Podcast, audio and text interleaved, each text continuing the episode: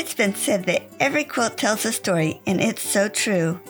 But I also believe every quilter has a story to tell. I wanted to hear about the people behind these wonderful quilts and thought you'd enjoy hearing about their lives also. Welcome to A Quilter's Life. It was exciting for me to learn that Dina Newbert, also known as the Quilt Concierge, has been listening to a Quilter's Life podcast. She is not only a quilter, but also a quilt judge and lecturer. Dina's aim is to help preserve the art of quilting by acknowledging excellent craftsmanship through quilt judging, programs, and workshops, offering guidance that will leave participants feeling rewarded by the experience or by the prize. Dina, I am so excited to get to visit with you today. Thank you so much for being a faithful listener to my podcast. Well, thank you, Paula, for having me on your podcast. I'm very excited to get to know each other. Yeah, this is going to be fun. Tell me about where you were born and raised. Sure. Shortly after my parents were married, my father was drafted. So my mom flew out to Oklahoma, where I was born on an army base. Then, when I was about two weeks old, my parents brought me back to New Jersey, and my mother and I lived with my grandparents while my father served in Korea during peacetime. I lived in New Jersey until I married, and then moved to Virginia for about 10 years, then moved back to New Jersey, and we raised our two daughters in Central Jersey. I was just thinking as you were chatting here, I don't think I hear the New Jersey accent or what I would think of a New Jersey accent. Um, I don't know. no, when I lived in Virginia, they said that that I had a New Jersey accent, but when I came back to New Jersey, nobody said anything about having a Virginia accent, except that once in a while I would say y'all. Okay, so you picked that up. Tell me about a special childhood memory.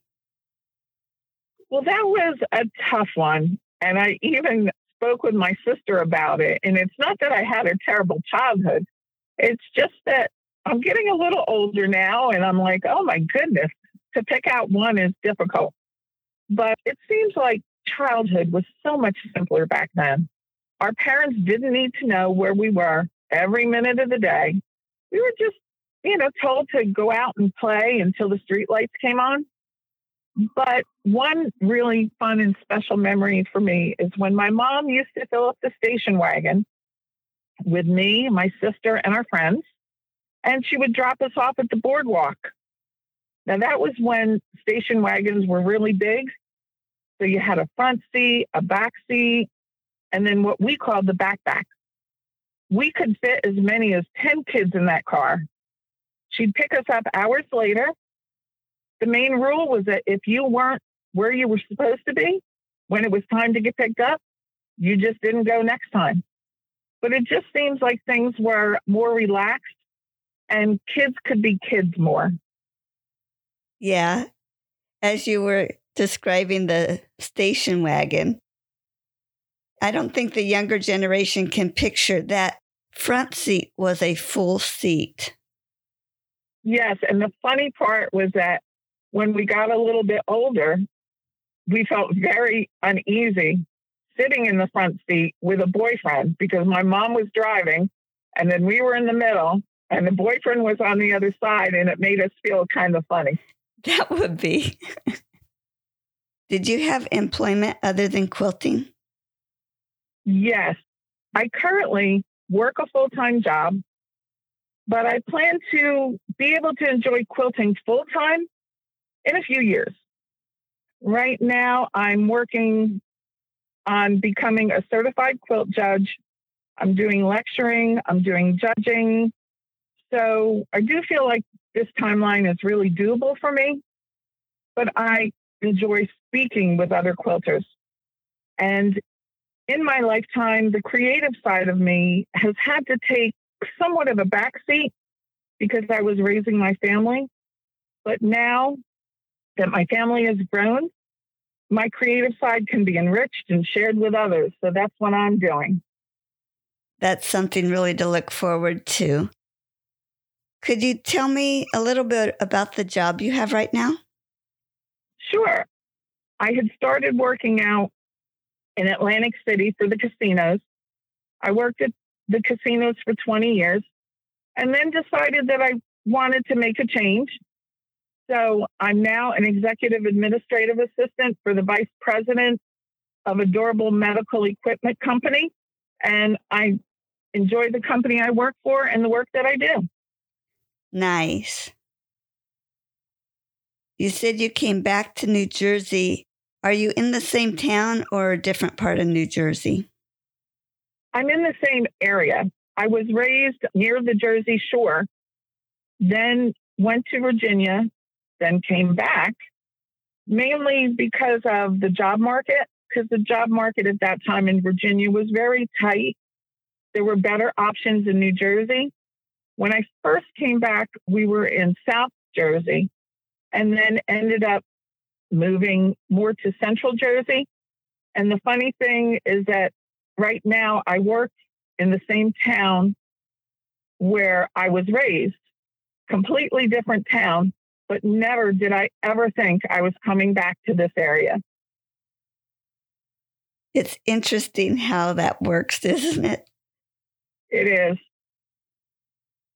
Dina, is there anything else about your family you would like to share? Sure. I have two beautiful daughters and three gorgeous granddaughters. So with us, it's all about the girls. And even though my daughters aren't interested in quilting, my nine year old granddaughter has shown some interest. She's made a few quilts with me. And last weekend, she even attended a guild workshop with Ellie Levy from Philadelphia with me, and she had a great time weaving a quilt. But I have to admit that my family, they all love it when I make quilts. They just aren't interested in making them themselves. It's fun to watch who it draws in and who it doesn't, isn't it? Yes. And the funny thing is that for the workshop, I asked my granddaughter, What colors do you want to use? And she told me. But then before the workshop began, she had already changed the color palette.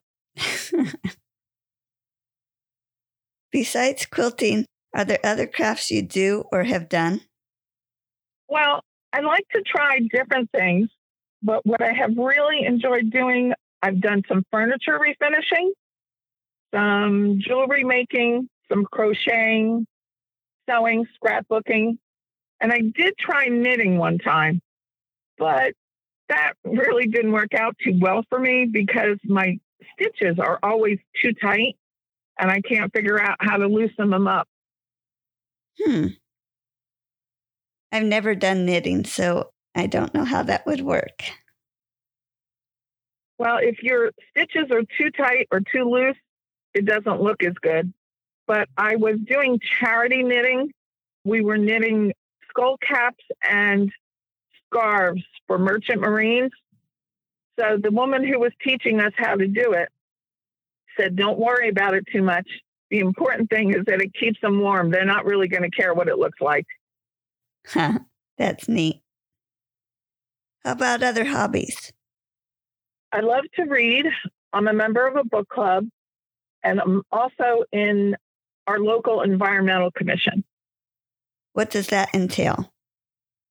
Well, we meet together as a group and we investigate any type of development that has the potential of any type of environmental impact to our area because I live in the Pine Barrens, so that's very important to preserve that.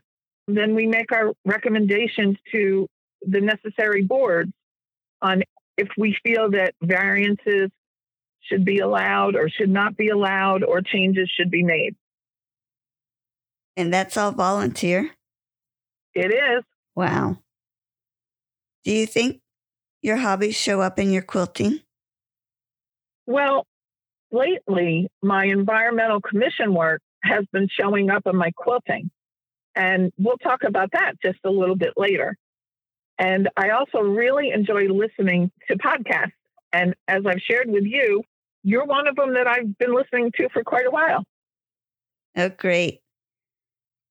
I'm curious, do you listen while you're out walking or do you listen while you're quilting? It's usually when I'm driving back and forth to work or driving anywhere, really, I'll listen to it if I'm in the car by myself. And yes, I do also listen to them when I'm in my room quilting. Great. The only problem with listening to them in the car is I hear something from someone says that I think is a great idea and I can't write it down. I have to remember to go back and write it later. yeah, please don't be in an accident. so, who introduced you to quilting? Well, there was a woman in our church, and her name was Ruth Anselm, and she's since passed, but she started a church quilting group. Our church met every Wednesday night for family night. And then back then, every family would take turns. They would provide a meal, and then we'd break off into groups, into classes. And the classes were quite varied. And they ended when they ended, and a new one started when anyone was willing to teach something. And some of the classes were like art, book club, jewelry making, ballroom dancing, walking, bell ringing. And then Ruthie decided that she wanted to teach someone quilting. And it was a small group. It was just a total of four of us. But we had a lot of fun. Her lessons to us gave us an understanding and a love for all different kinds of quilts. What a cool idea to be able to break off into groups and learn those things after a fellowship meal. That's great. Yeah, it was a lot of fun. And even those in the family who weren't interested in participating in a class, which honestly was usually the husbands, they stayed back and they cleaned the kitchen and did other little things around the church while the rest of us took a class. Oh, neat. Wow. Do you have a favorite quilt, whether it's one you made or someone else made? Well, I really can't say that I have a favorite, but in studying to become a certified quilt judge, the more that I learn about quilts, the more I appreciate all different types of quilts, even though I didn't think I really cared for them to begin with. And sometimes, once you hear the story of a quilt, like why the maker made that quilt or why the maker used that fabric, the quilt takes on a new beauty all of its own. But if I had to pick a personal favorite, say in a viewer's choice situation, I like anything that sparkles or that when I look at it, it's fun and it makes me smile. You're making me want to jump ahead and start asking you about quilt judging, but I will hold off. Thanks. Let's go on to how about a favorite tool?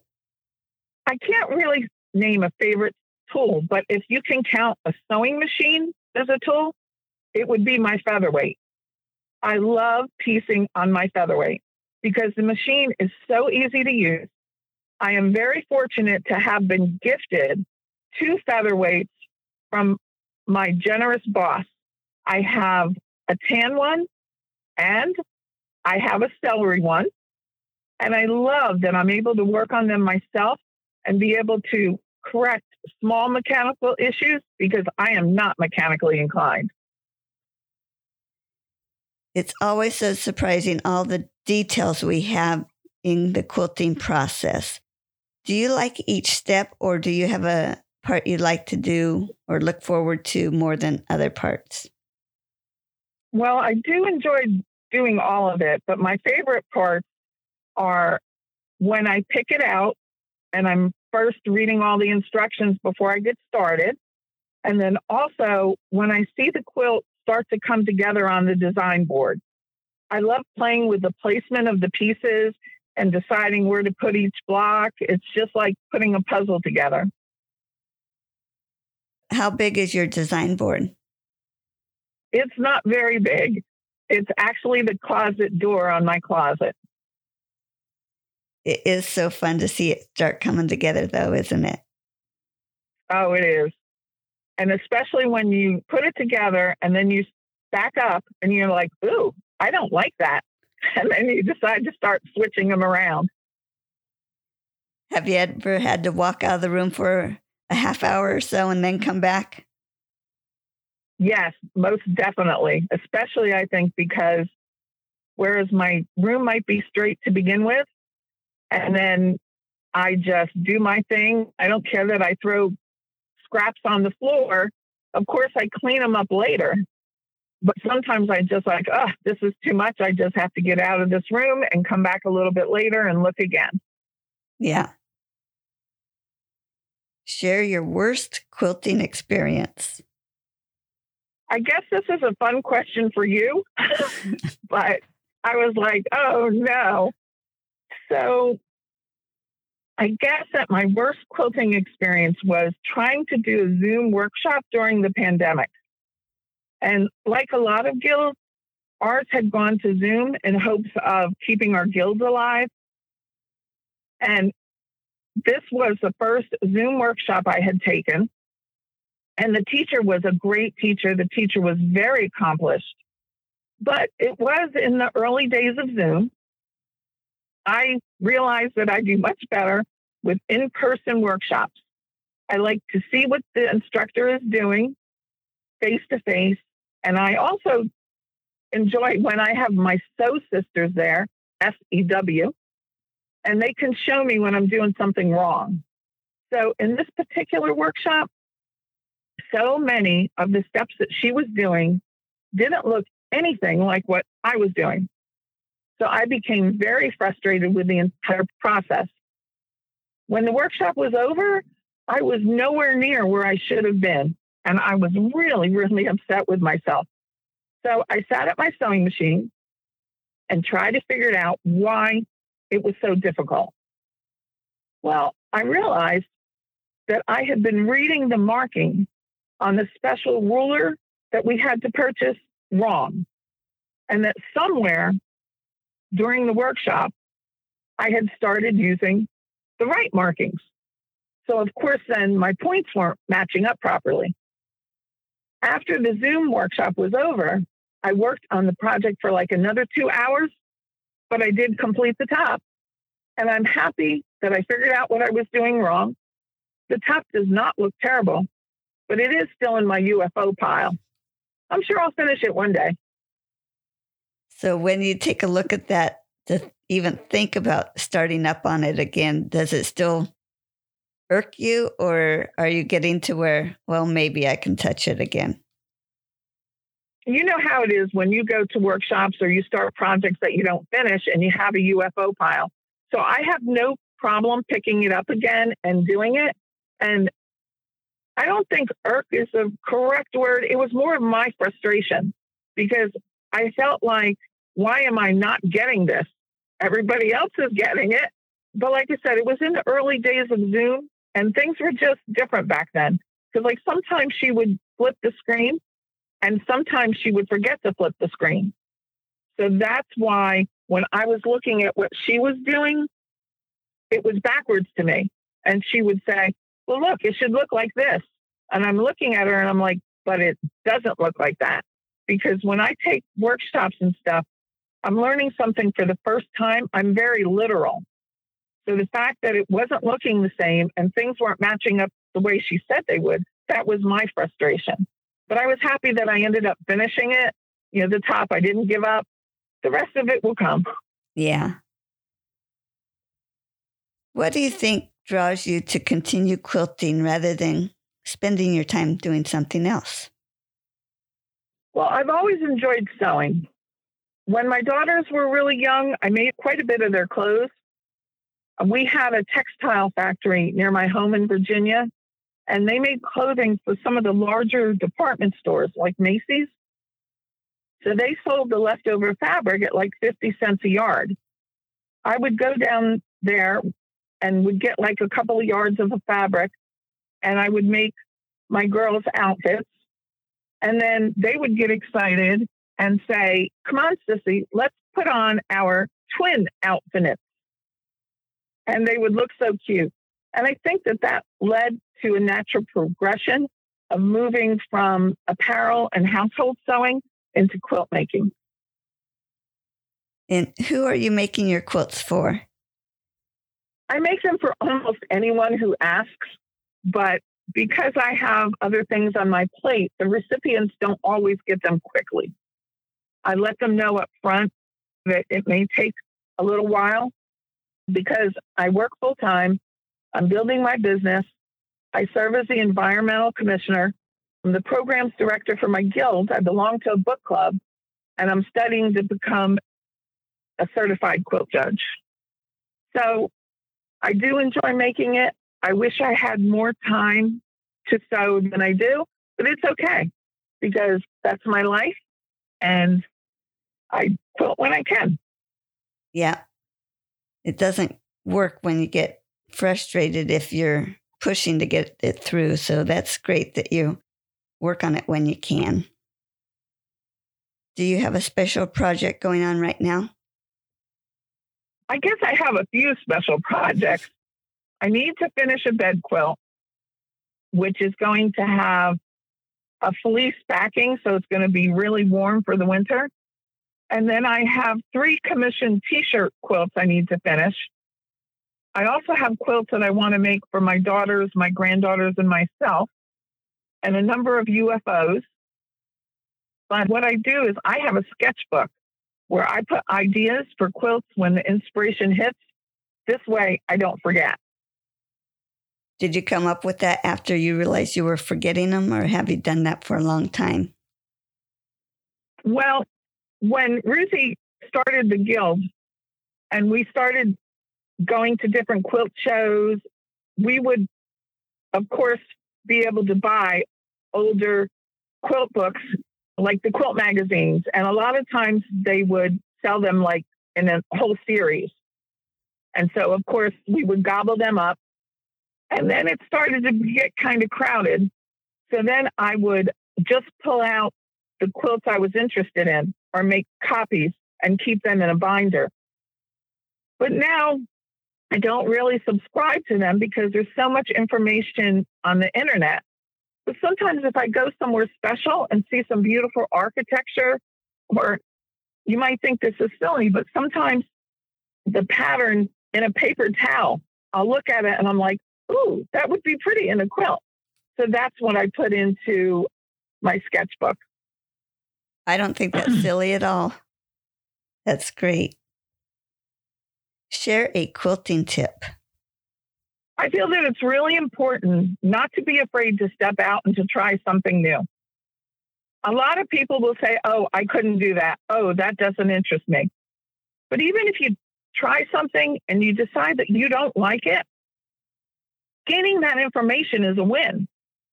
And in the guild I belong to, they had a workshop that taught paper piecing and needle turn applique.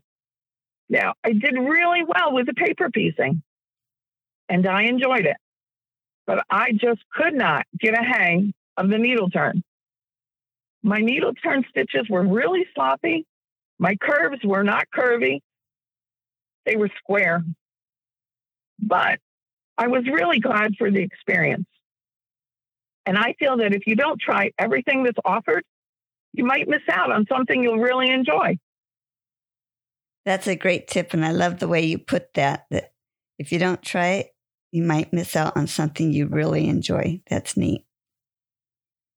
Now, can you describe how you went from having quilting as a hobby to having it as a business? Well, for many years, I knew that I wanted to have a quilting related business, but I just really couldn't find my niche. I was raising my family.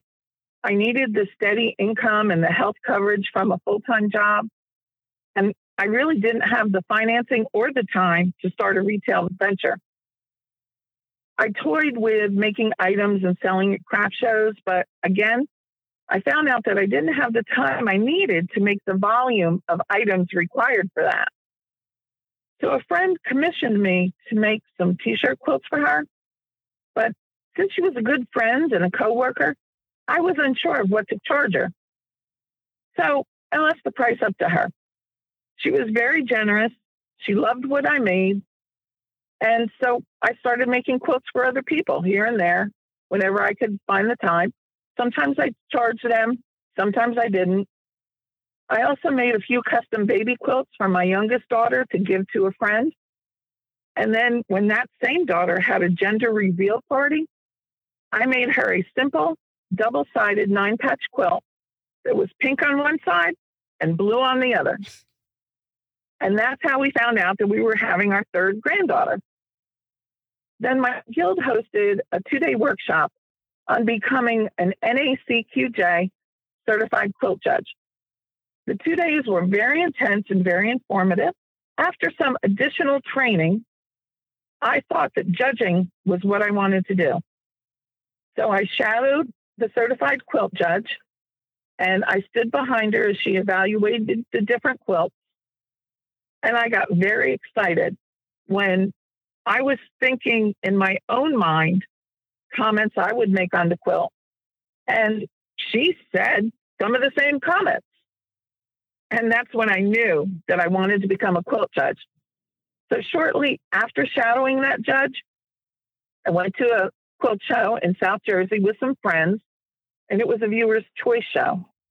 So after the show, I reached out to the organizer.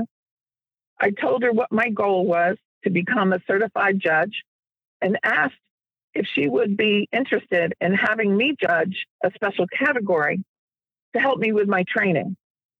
So she said yes, and she decided on Trapunto. She also wanted me to give a lecture on Trapunto and what a quilt judge looks for when evaluating a quilt. But sadly, that was the year that COVID hit. So that show, along with the seven other shows I had on my schedule, were canceled.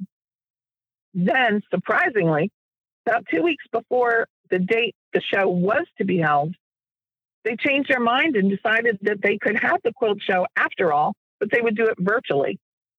So she contacted me and said, Are you interested? I said, Absolutely.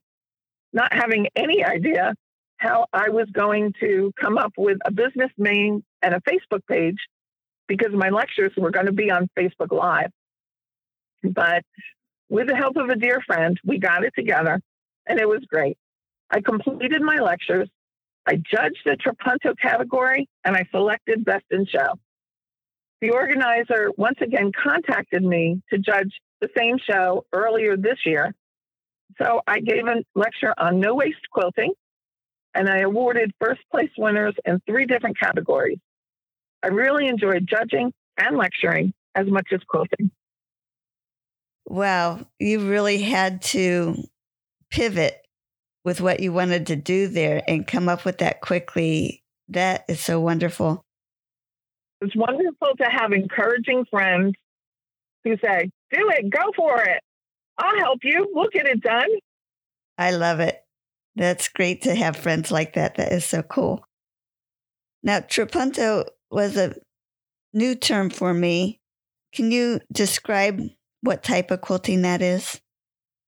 Sure. Trapunto is an old method of quilting that produces a raised area or makes a poofy area in your quilt. So typically, you would layer two fabrics together. You would outline the area to be raised. You would slit the underside of the fabric, insert additional batting, and then sew up the slit.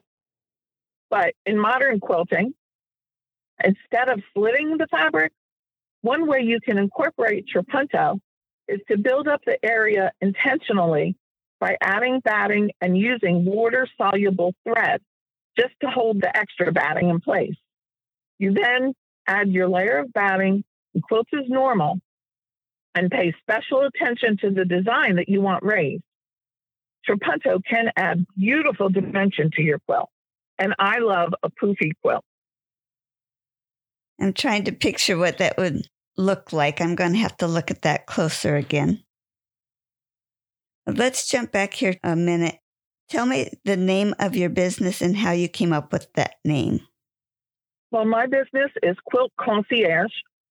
And just like a concierge in a hotel, I want to provide quilters with information to enhance their experience. I want to share helpful information with all levels of quilters to allow them to enjoy and hone their craft.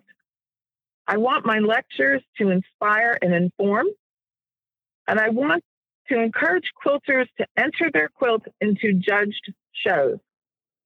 I didn't want any quilter to be afraid of the quilt police because a quilt judge's number one priority is to acknowledge excellent workmanship. I'm really happy to share that after one of my lectures on what a quilt judge looks for, in an award winning quilt that one of the quilters came up to me and she told me, I entered a quilt into a show once and I had a really unpleasant experience with the judge. She just ripped my quilt to shreds. So I spoke with her a while about it and I apologized and explained how a quilt judge should have judged her quilt. I also offered to put her in touch with a certified quilt judge to discuss it further. After our chat, she felt comfortable enough to enter again. And she won ribbons for the two items that she entered into the show. We were both really happy for her success, and it's so rewarding to know when things like that happen. I'm hoping that that information will help others try again if they also had a bad experience. I hope so too, because it can be fun. As everyone knows, it's fun to win. The truth is that most of the time, the judges' comments aren't something that you don't already know. I mean, none of our quilts are perfect. We know what we need to work on. We know what would enhance the quilt. But it is lots of fun to compete against others in your guild or in the group and win a ribbon. Yeah. Now, did I understand that you're still working on becoming a quilt judge or did you pass that already? No, I'm still working on it. So there's different types of quilt judges. Basically, there's quilt judges who are certified and quilt judges who are not certified. And it really just depends upon what the quilters and what the guild is comfortable with. I chose to become a certified judge through the National Association of Certified Quilt Judges, otherwise known as the NACQJ, because they commit to a lifelong learning and they have ethics when they're judging. Certified judges are fair, they're unbiased, and they're very well versed in both workmanship techniques and design theory. They make their decisions and their comments based on established principles and standards. And if anyone is interested, they should visit the NACQJ website for more information. You have to apply to become a certified quilt judge. And once you're accepted in the program, you have about five years to complete the certification. The program does not teach someone how to become a judge, but it certifies someone who already has judging experience. That's interesting that they already have the experience. You have to have some experience before you apply. And then, of course, as you go through the certification process, you have to continue judging. How neat. I'm wondering from something you said, it piqued my interest of learning to judge at the beginning. You had to learn to appreciate other types of quilts. And I'm sure that knowledge has allowed you to learn about a lot of different quilts. Yes. Well, the woman who taught me how to quilt was a traditionalist. She like traditional quilt blocks. That's basically what she made. For instance, if she saw a pattern she liked, she most likely used those same colors in her quilt. which is fine. It's what most of us do. But learning more about the different quilts, about how they're constructed, like for instance, more modern quilts or art quilts, a lot of times there's a story behind it that you don't even know. And in every quilt, a quilter puts part of herself or himself. So that's what really makes each one special. And in some shows, are those stories written out given with the quilt, or do you not know? Well, in a viewer's choice, people are just voting on what they like. In a judged quilt show, the ones that I've been involved with, you know what category the quilt is in. So that kind of tells you what you should zero in on. For instance, if it's an applique quilt, you would look at that. If it's a more traditional quilt, you may concentrate more on the blocks. But you generally do not see a story card and you do not see a quilt maker's name until all of the judging is over because your judging needs to be unbiased. And I have judged quilts and then later on I saw them hung and went back and seen the story card. And while the quilt was not chosen for an award, the story melted my heart and made me appreciate it more. Wow. Are you ever able to tell the quilter that you appreciate it more with knowing the story? Well, when you judge a quilt, you write comments. So, again, those comments have to pretty much be unbiased. But sometimes after the judging, if you're invited to a luncheon, you know, a couple of days later, because what happens in the judging room stays in the judging room. And a lot of the times, the quilters themselves don't know that they have gotten awards until they actually come to the show, because that's when all the quilts are hung and they see the ribbons.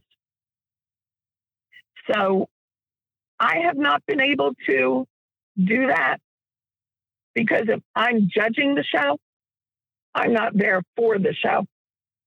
Oh. I do the judging several days ahead because then that gives them time to hang the quilts. Yeah. You mentioned that you have gotten to do some workshops. Can you tell me how it felt when someone first signed up for one of your workshops? Oh, it's a real thrill for me when I lecture and people come and hear me speak. So, my most recent lecture was on no waste quilting. It was geared towards sustainability and mindful quilting. It was held in a historical venue. So people paid to get in to see the quilt show. And I was honored when they chose to stay and to hear my lecture. And then afterwards, I got to chat with them. And it's just wonderful to chat with other people who can appreciate quilting and the environment.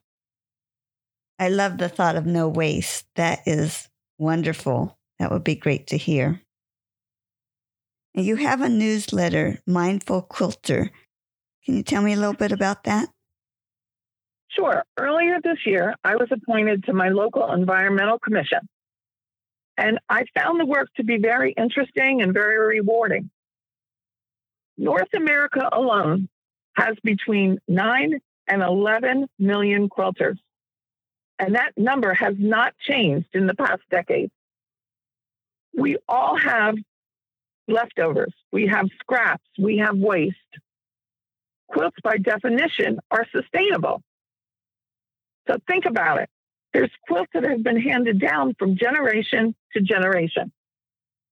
But sadly, the EPA reports that Americans generate 16 million tons of textile waste per year and we are unable to recycle garments or textiles the same way that we recycle paper or aluminum. For this reason, fabric and clothes usually end up in our waste streams, mainly our landfills. So, quilting to me is the ultimate way to repurpose textiles. You can have endless inspiration in your quilt by using old clothes or scraps that have lost their previous purpose.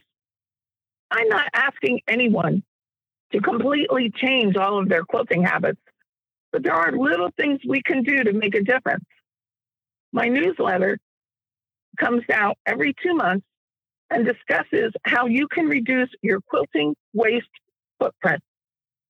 It's free via email, and I'm happy to send a copy to anyone who requests it. Dina, is there anything else you would like to share about Quilt Concierge? Well, I'd like to share just about quilting in general. Quilters are creative people, but many of us, like me, allowed their need to express their creativity to take a backseat to life. Remember, self care is especially important for creative people. Find ways to feed your souls. And if you find that life is getting in the way, then intentionally integrate quilting into your daily life. Have your little ones sit on the floor and play with your fat quarters while you're sewing. Share your love of quilting with your grandchildren. Sit at the dining room table or in the living room with quilting in your lap so that you're still spending time with your family. You'll find that your family will start asking you if you quilted today. And when you make quilting a priority in your life, you somehow will find a way to fit it in on a regular basis and you will be more fulfilled. Thank you so much for that. That's a great reminder that we all need. Dina, tell us where we can find your business. Absolutely. And I want to apologize for my voice being a little froggy this morning because it's peak leaf season. And even though I don't have allergies per se, of course, you know, today my voice has been kind of froggy. But I am based in New Jersey at the Jersey Shore, but I'm available for in person and Zoom opportunities anywhere in the US whenever it's feasible. I'm on Facebook, Instagram, LinkedIn, and I also have a website. They all have the same name, Quilt Concierge. So that's Q U I L T C O N C I E R G E Quilt Concierge. And Paula, thank you so much for having me on your podcast. I've enjoyed spending this time with you, and I look forward to listening to future podcasts. Great. It was great to have someone that has been listening, and I just love getting to meet you. Thank you so much. Thank you, Paula. All right. Bye-bye. Bye. You can find more stories on aquilterslife.com or subscribe on your favorite podcast player so each episode will be downloaded automatically. Also, I want to hear about you and your wonderful quilts. Please contact me, Paula Chamberlain, through the website to set up an interview. And as always, thanks for listening.